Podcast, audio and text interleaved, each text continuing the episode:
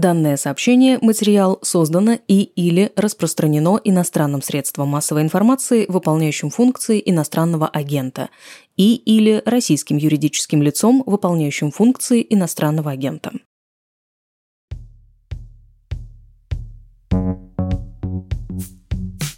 Это «Дедлайн» – подкаст «Медузы» о медиа и журналистах после 24 февраля. Меня зовут Наталья Жданова.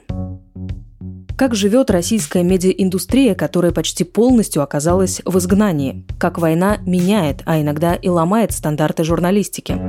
И какой путь теперь проходит данное сообщение перед тем, как появиться на вашем экране?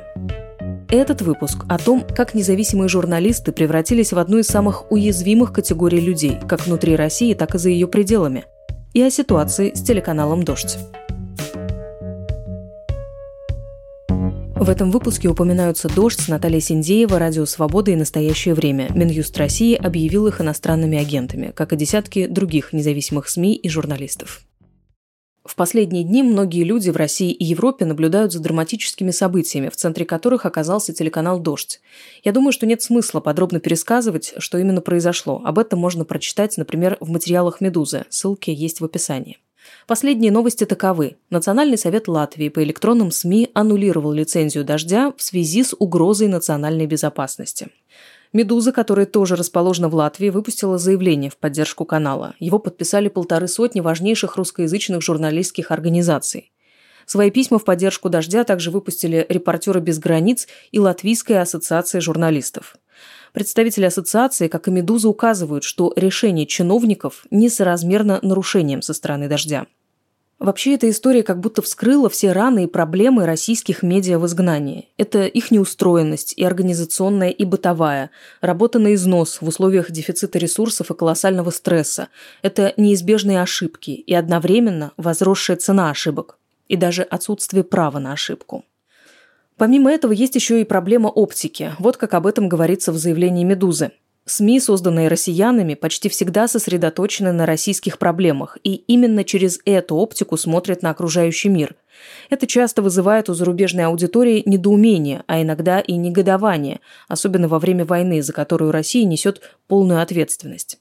Да, проблемы независимых российских журналистов мало кого волнуют, когда Россия бомбит Украину. Тем сложнее заметить, что независимые российские журналисты, которые вынуждены были бежать из России, где им угрожают большие тюремные сроки, это очень уязвимая категория людей. В этом выпуске мы говорим с человеком, который знает это как никто другой, потому что на протяжении всех этих месяцев помогает сотрудникам российских СМИ и их семьям в Латвии. Это Сабина Силе, основательница медиахаба в Риге. Сабин, спасибо, что нашла время. Я знаю, что времени у тебя сейчас очень немного, но этот разговор э, может быть важен для понимания того, в каком положении оказались российские журналисты. Не только телеканал «Дождь», но и многие российские журналисты, которые сейчас работают за пределами России, которые оказались, по сути, в изгнании. Ты это знаешь как никто другой, наверное. В Латвии и не только тебя называют крестной мамой российских независимых медиа. Хотя об этом вряд ли широко известно. Почему? И что ты об этом думаешь? Вот о том, что тебя называют крестной мамой. Ой, а, ну да, это интересно слышать. Мне кажется, важно смотреть на этот вопрос в контексте вообще, что происходит в мире, ситуации журналистов, что это профессия, которая становится все, скажем так, если хочешь спокойную жизнь, это не та профессия, которую надо бы выбрать. И мы смотрим, что миграция журналистов это исторически происходит, но мы никогда не ожидали, что так произойдет в Европе, что к нам в Европу будет приезжать и спасаться журналисты из Азербайджана, из Узбекистана, из Туркменистана, из России, из Беларуси. И мне важно упомянуть, что мы уже долгие годы помогаем журналистам, несмотря на их страну или этническую какую-то происхождения. Мы в Латвии начали работу, когда я была в школе экономики, руководитель департамента образования СМИ. Мы начинали с фокусом на балтийских стран, потому что это все началось из-за того, когда одного из самых независимых СМИ перекупили, и было видно, что там есть proxy э, человек, который купил, за ним еще стояли другие. И тогда поняли, что все равно, какая экономика стране, все равно э, демократическая страна или нет. Если независимые СМИ не сильны, если они не могут работать, тогда демократия начнет э, не сваливаться, но будет много проблем с коррупцией и так далее. А напомни, пожалуйста, какой это год, когда вы начали заниматься этой темой? Это был 2009 год в Латвии, и тоже это экономически было очень интересное время. Активно олигархи работали, потом узнали о разговорах, э, от которых журналистов надо избавиться. Те, которые критиковали, писали их э, бизнес – и это очень важно, я думаю, это большая сила а, смотреть на журналистов не только по их э, этнические происхождения, но смотреть на группу журналистов, работников СМИ как целый. Там много сил есть, потому что они представляют голос людей, пишут о них проблемах, говорят о политике, пишут о коррупции. И если национальная одна страна другой раз не может описать там о коррупции, э, которая происходит международном уровне, там очень важно, чтобы журналисты сотрудничали из Украины, из Беларуси, из России, из Латвии, из Литвы, из Скандинавии. И я вижу, что там есть так много потенциала, и потому и все больше и больше мы видим атаки на журналистов в Европе, других стран. И я рада, что в Латвии есть безопасное место, где люди уже годами могли приехать и чувствовать, что тут они могут быть в безопасности и работать, и жить. А, хочется с тобой немного поговорить о том, что вы делали до того, как в Латвию начали массово приезжать российские журналисты. А, я знаю, что вы в 2020 году активно помогали белорусским, например, журналистам. Mm-hmm. Да? Вы как-то участвовали в судьбе семьи э, убитого журналиста Павла Шеремета. Можешь об этом чуть подробнее рассказать? Да, э, мы заметили последних 8 лет, что угрозы журналистам повышаются, и эм, к нам каждый год все больше и больше журналисты приехали чтобы просто поработать у нас месяц или два, пока в их странах ситуация или угрозы выясняются или успокаивается. А, да, э, жена Павела Шеремета после того, как его убили, была у нас, мы могли указать поддержку в это время, пока проходит расследование, потому что волновались, что есть тоже угроза на ее жизнь.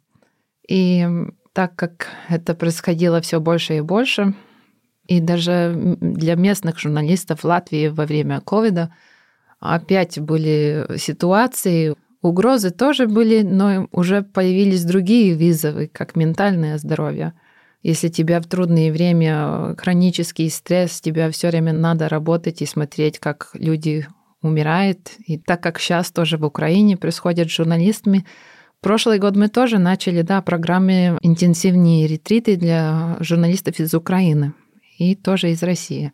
Потому что так как-то натурально сложилось, что журналисты из Украины Большинство не хотят уезжать, но им надо поддержка, что они могли бы приехать тут, так и как белорусы пострадавшие, хотя бы на неделю или два, выспаться, отдохнуть.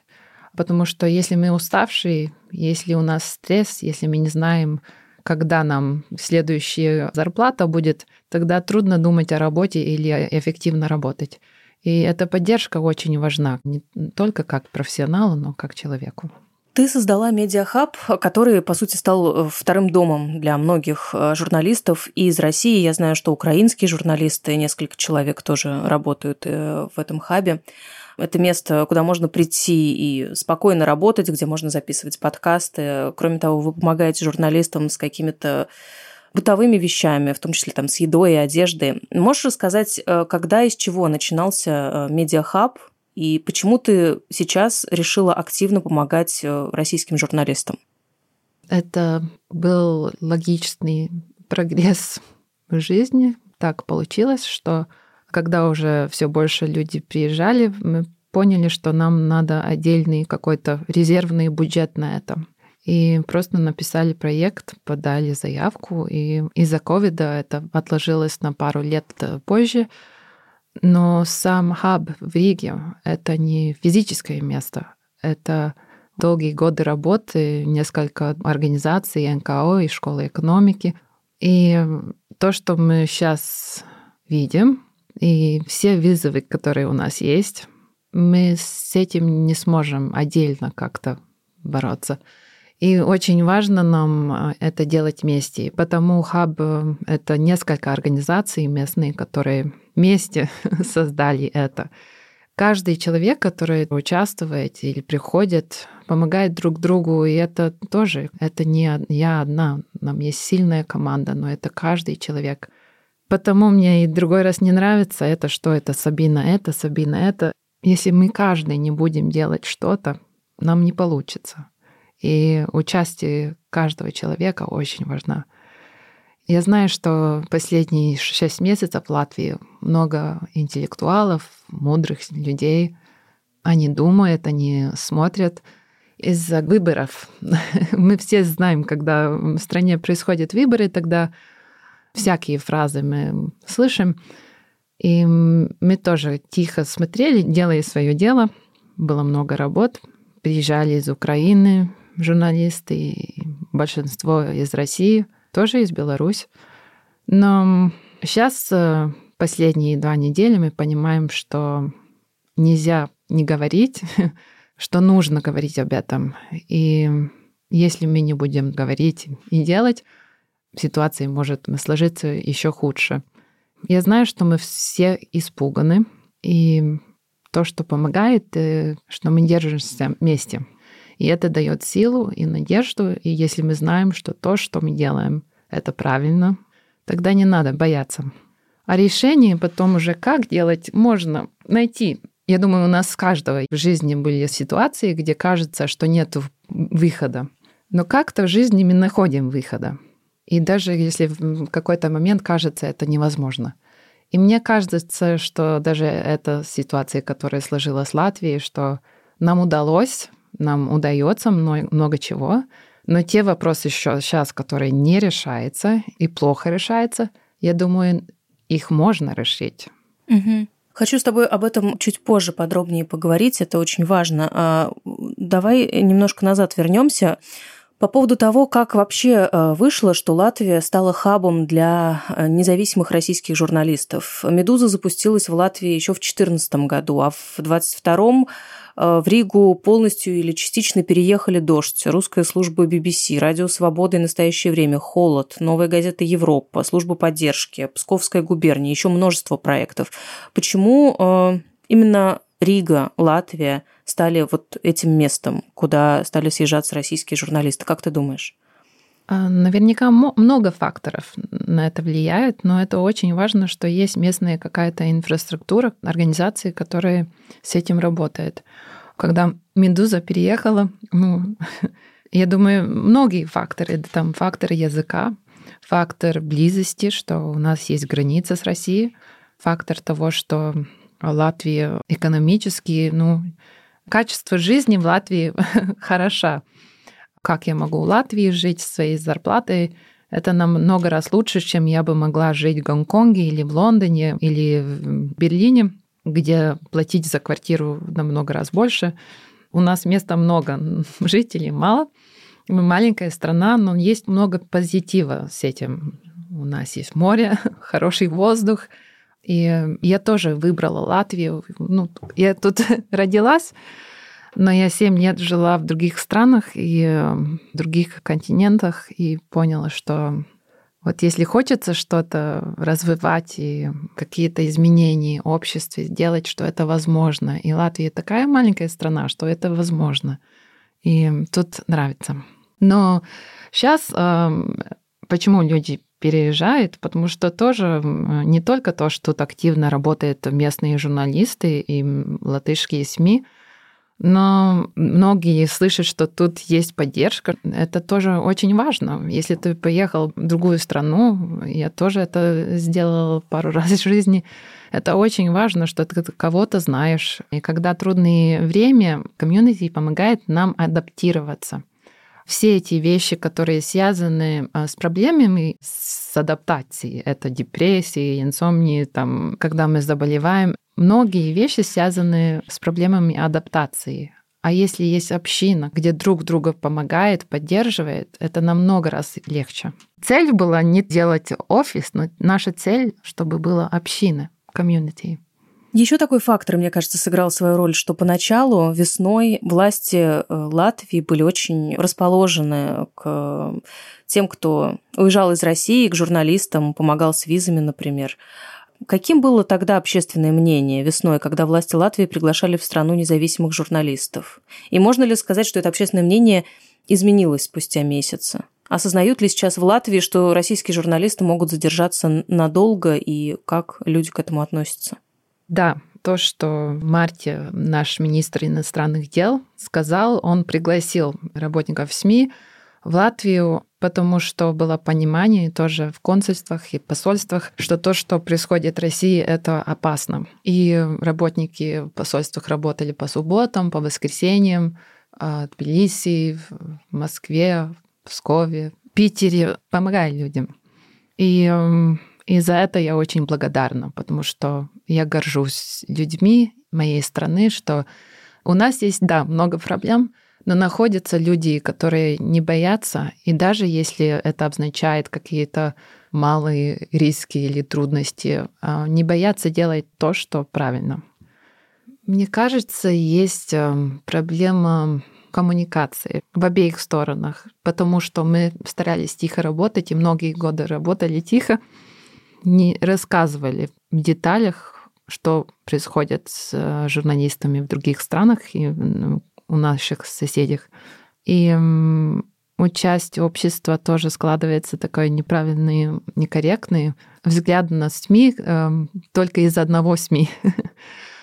Почему мы начали и продолжали помогать больше? Потому что когда я познакомилась с работниками и с руководством «Медузы» много лет назад, и начали работать с другими руководителями независимых СМИ в России – мне открылись глаза на картину, которую я не видела в CNN или BBC в новостях.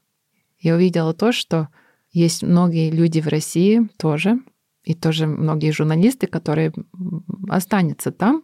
Они остались, они будут продолжать работу. Но мне появилось доверие, потому что вся общение, вся работа в этих около 8-9 лет — Э, у нас не были никакие проблемы с безопасностью, никакие лики. Мы очень хорошо могли работать вместе. И я увидела надежду, работая с работниками из России, из СМИ. И это было позитивно, и потому поняли, что нам надо помогать и продолжать эту работу. В Латвии многие в обществе об этом не знают. И видит только то, что увидит по кабельной телевидении. И э, дождь или медуза — это только часть э, всех СМИ из э, России, которые независимые, и много журналистов, которые готовы даже идти в тюрьму из-за принципа из-за своей работы. Мы познакомились тут с региональными журналистами из Байкала, из Перми, из эм, всех частей в России, и они просто чудесные люди.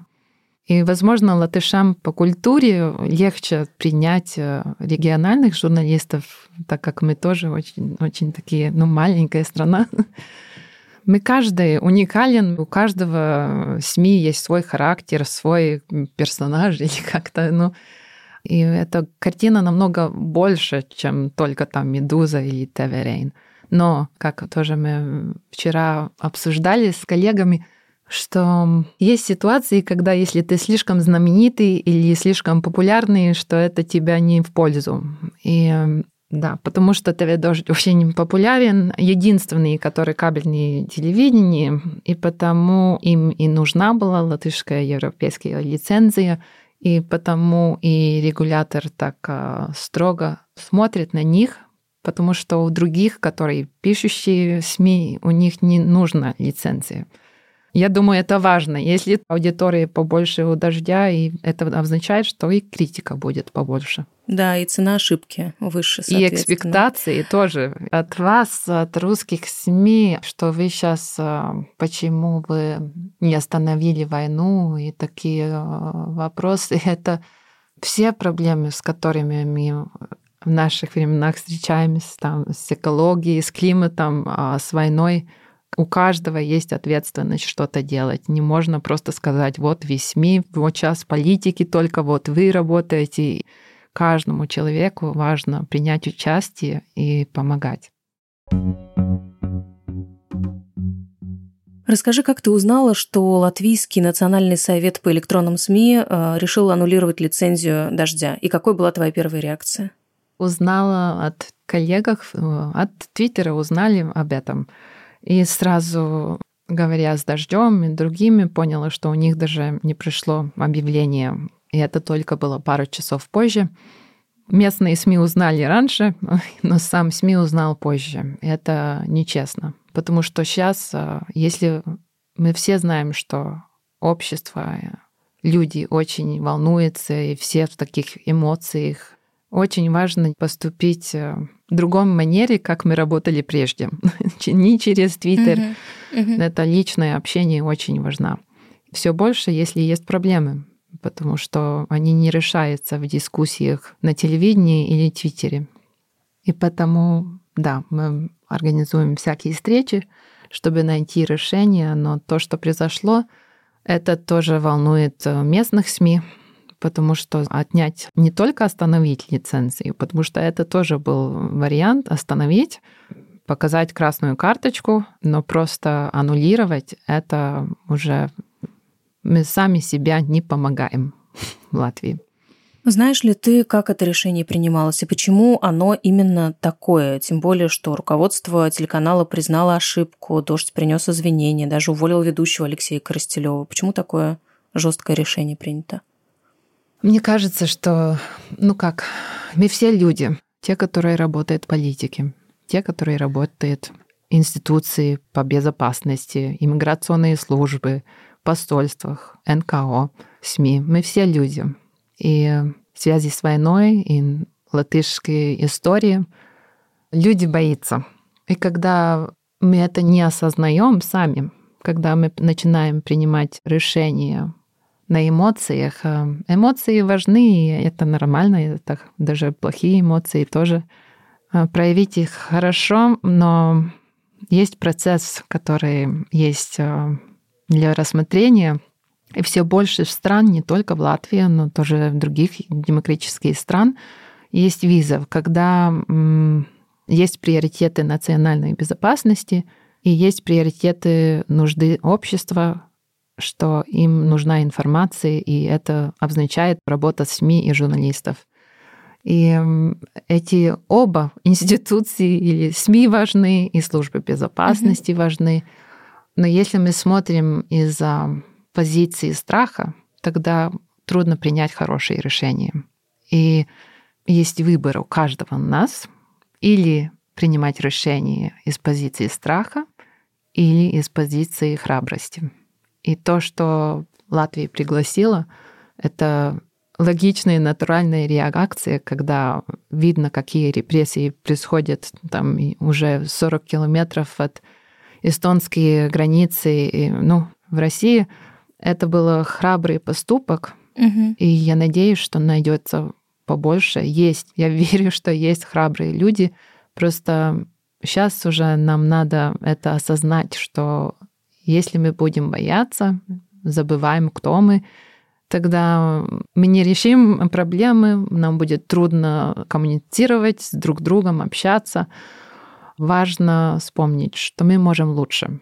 И если мы хотим, мы это можем. Но это надо осознать, что страх влияет на людей, что мы люди с эмоциями. Он влияет тоже на журналистов, о том, что мы пишем, как мы пишем. Так мы устроены. Это механизм защиты, что страх нам другой раз помогает, но он останавливает нам рациональные размышления и способ креативно подходить и решить проблемы. Сабина, с кем из представителей властей Латвии ты говорила в последние дни, как они реагируют на происходящее? Велика ли поддержка вот этого решения об э, аннулировании лицензии у «Дождя»? Были так много встреч в последние дни, недели и месяцах, что общение — это важно. То, что э, ситуацию сделала немножко сложнее, немножко сложнее, очень сложно, и то, что нам были выборы, поменялись э, депутаты, поменялись министры, и в других разах, когда были выборы, уже в ноябре была коалиция, уже министры были в своих местах. А в это время, нам уже декабрь, и только сейчас узнаем, кто будет новый кабинет министров. Потому что каждая институция э, ждет политические решения и сигнал, как поступить дальше. И потому, если есть вопросы, есть вещи, которые мы можем решать с руководством МИДа, руководством иммиграционной службы, с Министерством внутренних дел или с президентом, или тоже с экспертами, с коллегами, с НКО. Но очень важна я не скажу, что без этого не можно. Я верю, что без политической воли тоже можно, потому что мы же общество, мы же люди.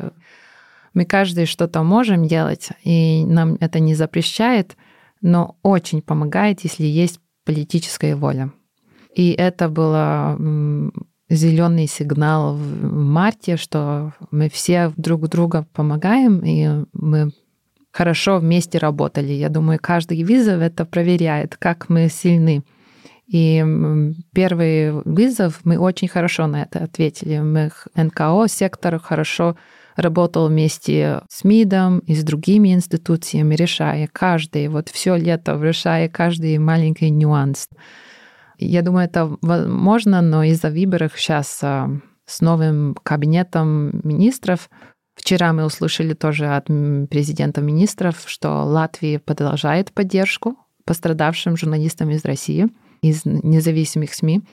Но угу. что мы тоже увидели, говоря с хабами других европейских стран, у каждой страны есть своя иммиграционная политика, есть бюрократия, но это процессы тоже, которые нужны, чтобы был порядок в стране.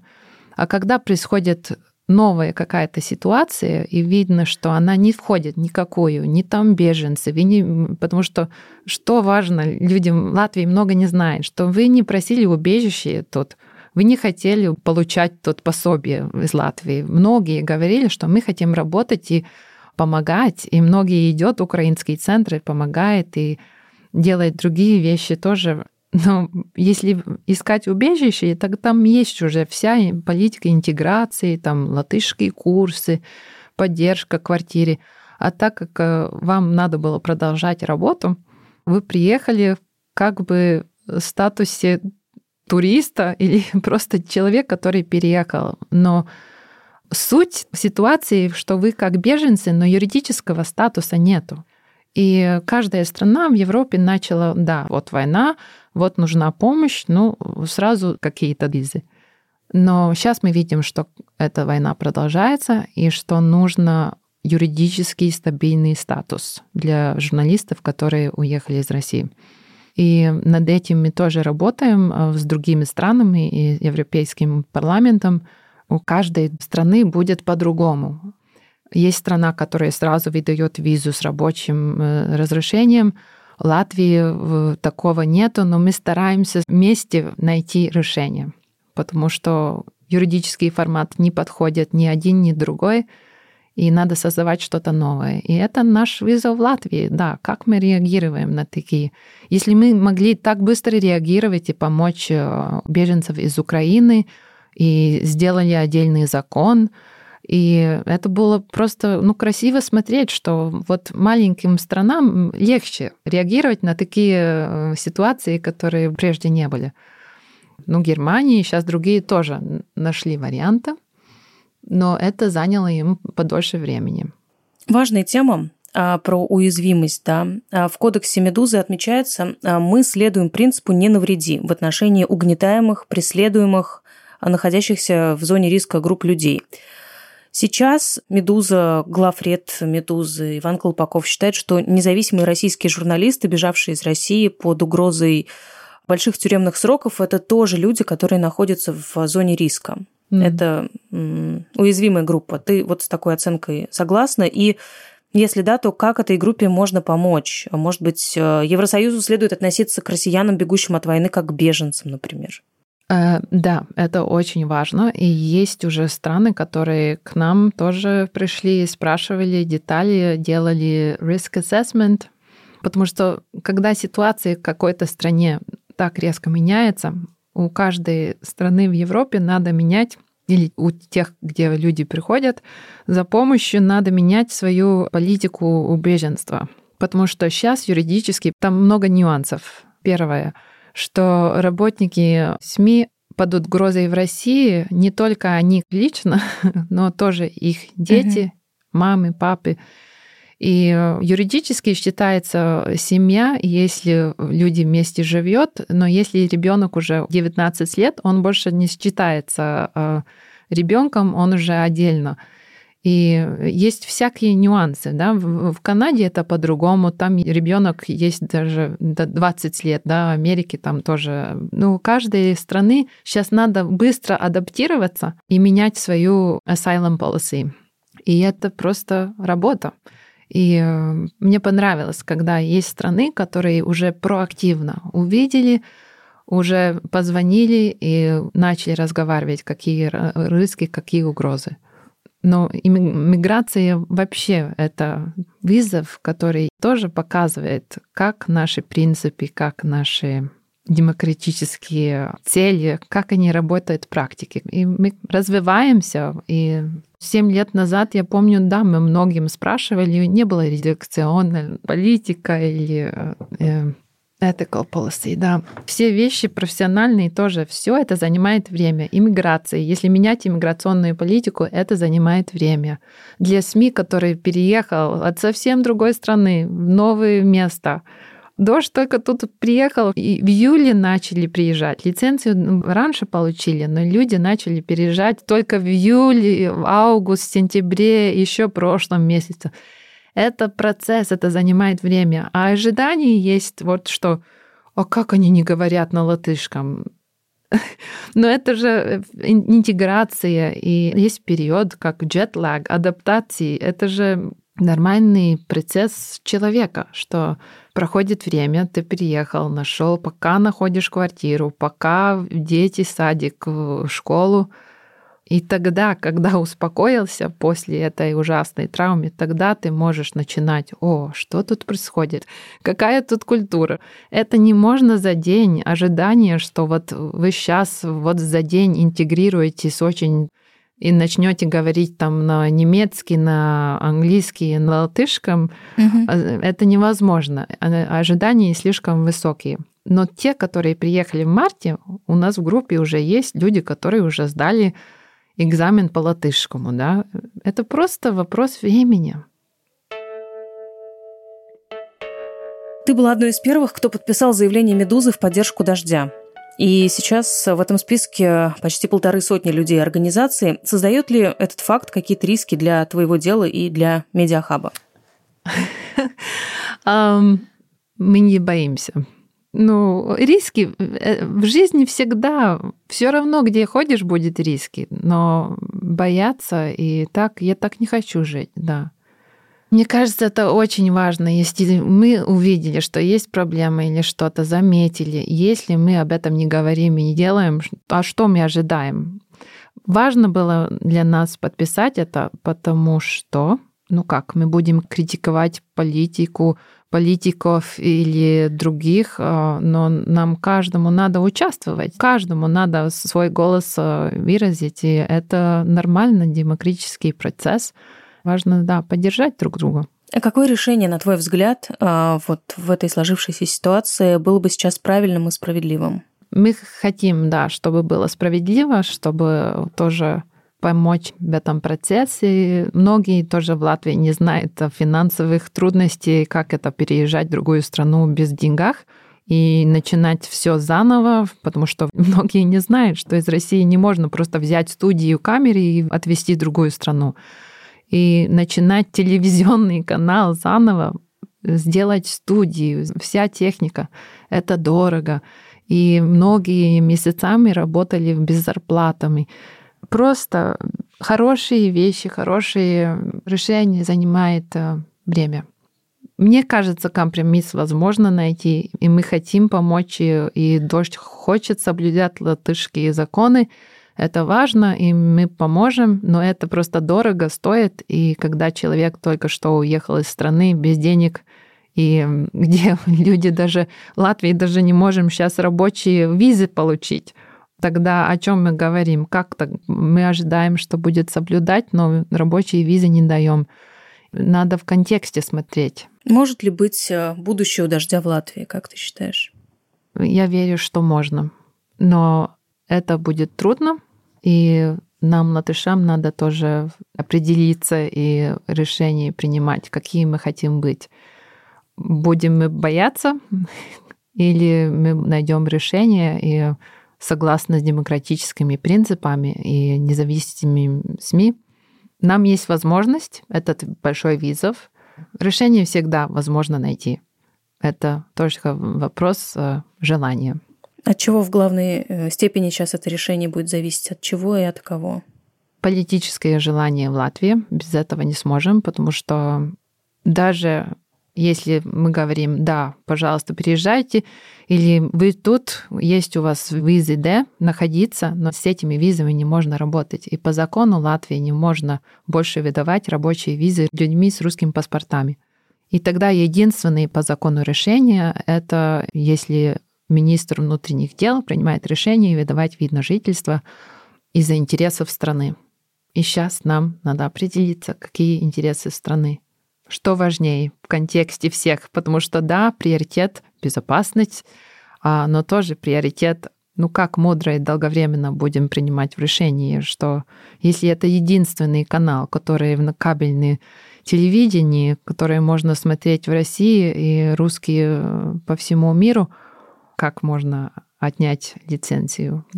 Просто надо дать время, чтобы исправить ошибки. Но исправить ошибки — это работа, Спасибо за то, что ты делаешь. И э, да, ты сказала, что многие журналисты потеряли свой дом, но э, вот этот небольшой, очень уютный дом, это комьюнити, которое вы строите в Риге, в Латвии, действительно по-настоящему стало семьей и домом для многих людей, которые уехали из России. Я надеюсь, что будет сохраняться возможность продолжать это дело. Мы точно продолжаем, потому что любовь к человеку, друг к другу, это исцеляет многие раны. Это помогает, и, и мы тогда лучше сможем поработать, если мы друг друга будем поддерживать. Это очень важно, просто это большая работа над собой, и тоже в профессиональной сфере, но тоже личной сфере.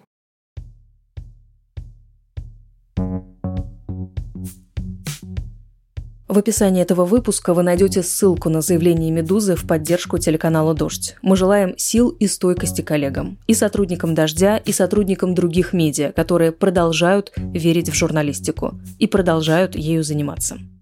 Подписывайтесь на дедлайн в приложениях с подкастами и, пожалуйста, оставляйте свои комментарии. Так о нас узнает больше людей. А еще вы можете слушать этот и другие редакционные подкасты в приложении «Медуза».